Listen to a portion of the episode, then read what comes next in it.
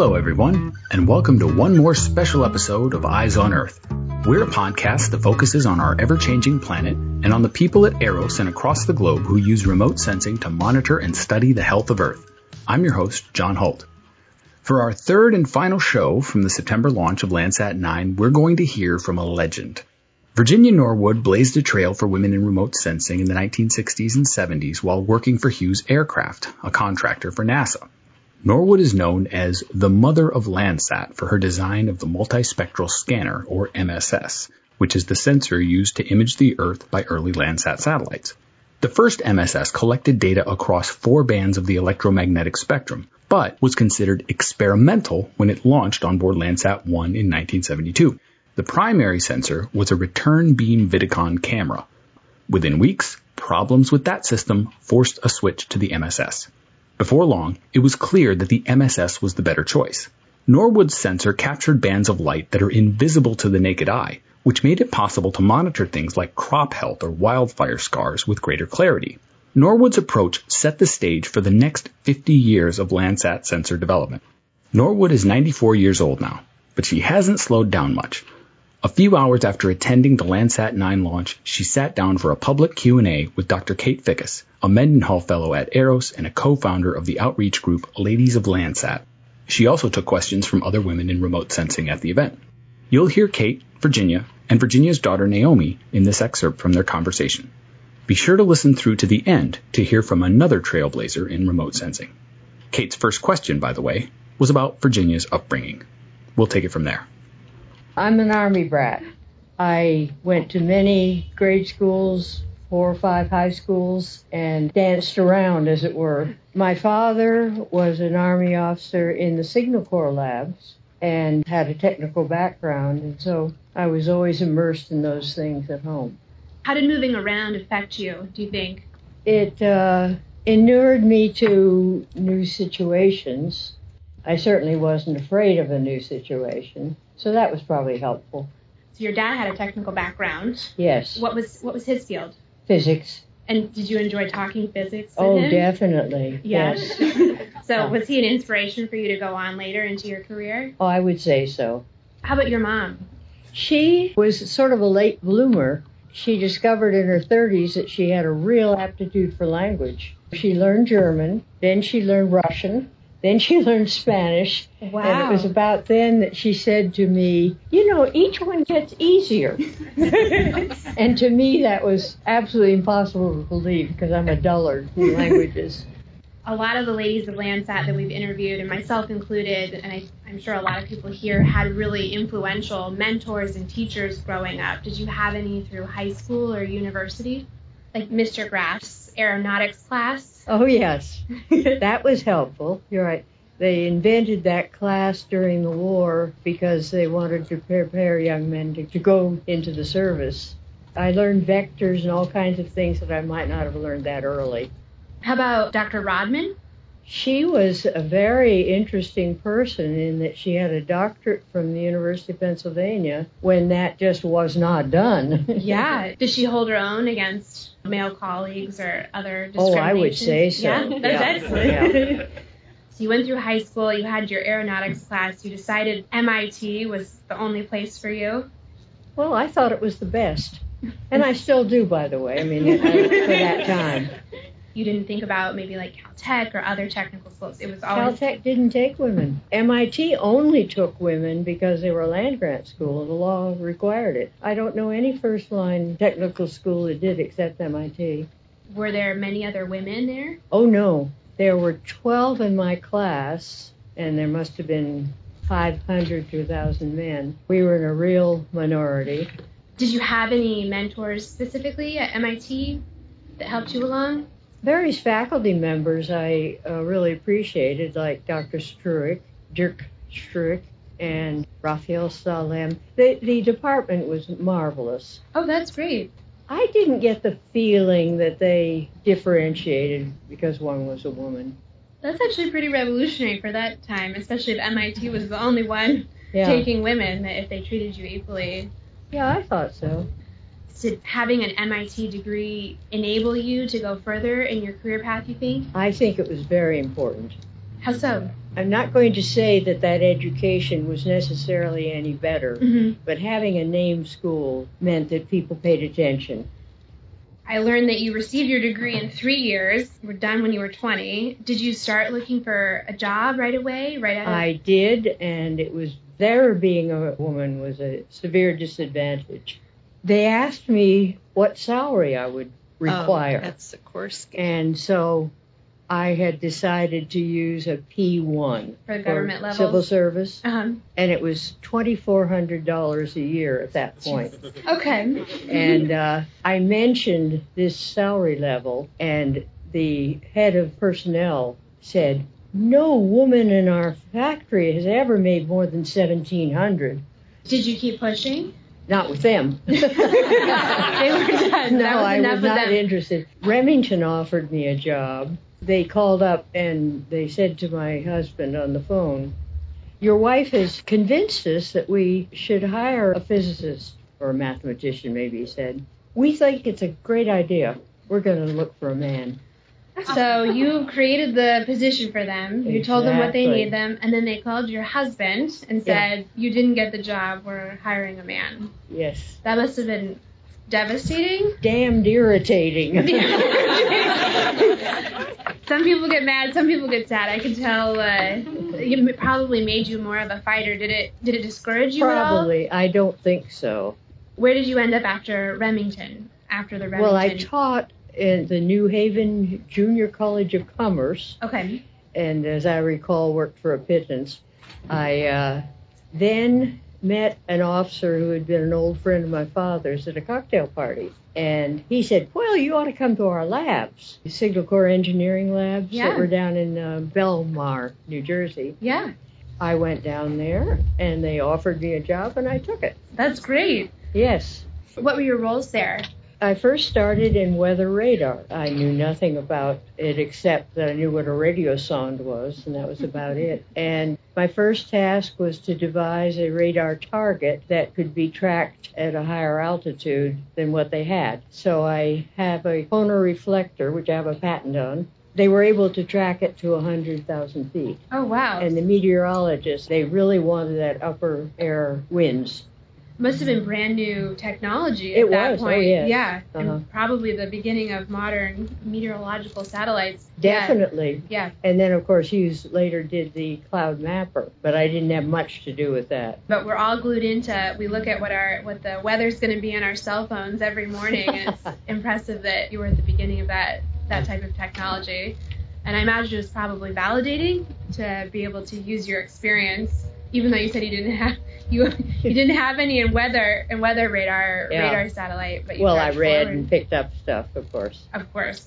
It makes me happy that finally someone took you seriously and we were able to get some really cool remote sensing technology out of that. Hughes was a great place to work. In those days, they gave everybody his opportunity to decide what to pursue.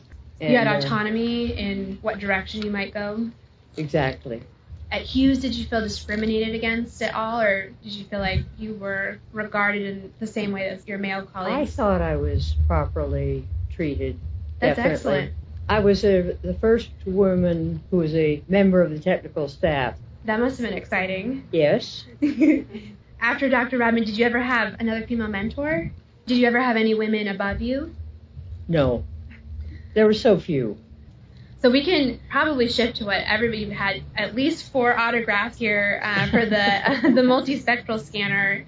Did someone at Hughes assign you to work on MSS or No, no, I, I just heard people at Goddard were thinking about what you can do from space. They were so helpful in rounding up users and also the USGS. did you have free rein of your design? Did you have a budget that you had to stick to? My company, when they heard there was interest, gave me $100,000 and said, make a model. That's a pretty big chunk of change for back then. It sure was. and uh, we flew the first prototype. Did you have an aha moment designing the MSS where you knew this was going to be revolutionary using this type of technology from space? I was really surprised. I think I was as surprised as the users at how valuable the data turned out to be. That's wonderful. Yeah. You designed it first and then said, "Hey, this is this is pretty cool." And people were so proud when they when they had a new use. Were there technical challenges that came up during design or implementation? Calibration just hadn't been done. Yeah. And today they have so many detectors to contend with. I had 24. So you were involved with Landsat through Landsat 4. Were you able to transfer any of your technology or knowledge from multispectral scanner to the thematic mapper on the later Landsats? I designed the thematic mapper first, Okay. and we didn't have the weight allowance. We were only allocated a few pounds. Okay. And so then when the RBVs didn't give them the multispectral information they needed, they tossed them and we got a better allowance. I had no idea. and then so we could put the big the bigger one aboard. once you got those later those later clearances. hmm I didn't know that. So thematic mapper came first. MSS just And then I to downsized it. Huh. Very It, interesting. it was really just a shrinking yeah. and uh, fewer bands. got It it. only had the um, three visible and the one near IR. Did you always know that MSS was going to be something special, or did you? No. you No. just kind of closed your eyes and hoped it would be. Well, I'd worked on a lot of different satellites, and uh, no, I wouldn't have picked that one out as the winner, I- which it's turned out to be, by the way, It- among among my other experiences your other technologies. Mhm. I mean, I think for the other satellites. it's the beginning of multispectral remote sensing in general. So I would say it's it's beyond a winner. I think everybody everybody here would applaud the concept of putting the MSS into space. We just watched the launch of Landsat 9 back in 72. Could you have envisioned that we would be 50 years later still on the same Landsat mission looking at data continuity? I would not have. Why do you think that is? Because of the use and because of the users. You cannot exaggerate how important the users have been. Did you ever doubt your career path, or did you always know this is what you wanted to do? I always knew that was it. It was all I was good at. I highly doubt that. do you think it was your dad that started that early bug in your ear about physics? That Oh, I'm, That I'm pushed you sure he forward? did. do you have any advice for the women that are currently involved in Ladies of Landsat, or women in remote sensing, women in physics, women in computer science? I would say just keep abreast of your field. Keep learning. Don't Keep don't ever think you finished. I don't have any other questions for you. You've been very gracious, but I think we do also have potentially some questions from the audience if you're open to it. Sure, Does anybody I'll try. anybody want to offer a question for Virginia? You were the first woman you said in the program at, at Hughes. Did did other women come along, or was it a big gap for a lot of years? It's trickled very slowly. As I say, I was the first, and then years later we had about five. I think it's just in the engineering fields alone we're now something like 48% in the country. So it's been a very slow growth. So, what advice would you give little girls? What advice did you give Reva? Oh dear. That's my granddaughter. She claimed that I gave her all sorts of advice, which I forgot. Learn fractions making cookies.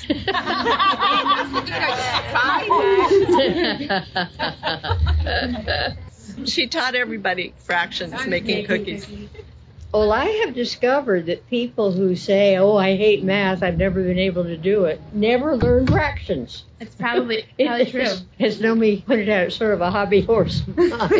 Teaching people fractions. no, that they should be. I That, that's what they should learn. We can set up a booth for you over here. We can go over some fractions later today. After the Q&A with Norwood, we caught up with another influential voice. Kass Green founded a company in the 1980s to map forests with Landsat. She advocated for and helped to write the Land Remote Sensing Policy Act of 1992, which moved the Landsat program back into the public domain after private management. She also co-founded and chaired the Department of Interior's Landsat Advisory Group. Here's what Kass had on her mind after hearing from Virginia Norwood on the afternoon of the launch. What makes Landsat 9 and the Landsat program so special and so necessary? Uh, more than anything, the continuity. Uh, so it's because all Landsats are really important because we have this total view of the world over 50 years that that continuity just creates so much science. And, but for policy, it's critically important for us to see what we've done to the Earth, what humans have done to the Earth, and then the natural disasters also. Why couldn't we just use some of these new satellites that are flying all the time? They are not calibrated the way Landsat is. And even if they were calibrated, we can't cede our intellectual assets all the time. The United States needs to have this. You work to bring Landsat back into the public sphere, is that right? That's correct. Can you tell us a little bit about that? Well, you know, my husband and I had just started our company using Landsat to create products for all kinds of different organizations. And I got a call from somebody who said, uh, We need people to come to the Hill and talk about Landsat and how they're using Landsat. So I went back to Washington, D.C., and I testified our work. Our work was mapping spotted owl habitat for the Forest Service. And then I, I just got more and more involved and ended up writing a little teeny part of the bill, um, but being very involved in bringing it back into the, the government sector. It's where it belongs. It never belonged in the private sector. I think we all realize that was a huge mistake. Every now and again, it still comes up. You know, oh, this should be done by the private sector. It's like, no, no, this is a public good that we all need. And, and this was in 1992, the Land Remote Sensing Policy Yes, Act of yeah. 1992, and you had a company working with remote sensing in 1992. How many women were running companies in the remote sensing? Well, one, me. There's one. So what is what does an event like this mean to you to see all of these women at a table Oh, talking God, about their work? wonderful. And to see Virginia, I mean, we never heard about her. My husband actually worked for Bob Caldwell, who was the scientist on Earth, on the very first one. And nobody ever knew who Virginia was. She was never mentioned because they just didn't mention women, you know. So to see her and then see all these young scientists up with her and how inspiring she is, she's like a star in the sky. You know, you just want to follow her everywhere she goes. What are the most exciting directions that the Landsat program will go, and where will people take the Landsat program? I don't think we know the most exciting application yet. The one that has always been incredible to me has been the change detection, but now that's old hat. When we started doing change detection in, in the early 90s, you know, people, oh, you can put two images together and look at them. You know, people hadn't even thought about it. The most exciting application is is something that I don't have an imagination to capture. Anything else that people need to know on this on this day, the day of the launch of Landsat 9? Anything on your mind you want to Uh, yeah, they have to support Landsat Next. There's never been a time like now where there's so many users of Landsat, but they need to be engaged. They need to work with their representatives to make sure that there is a Landsat Next and a Next and a Next.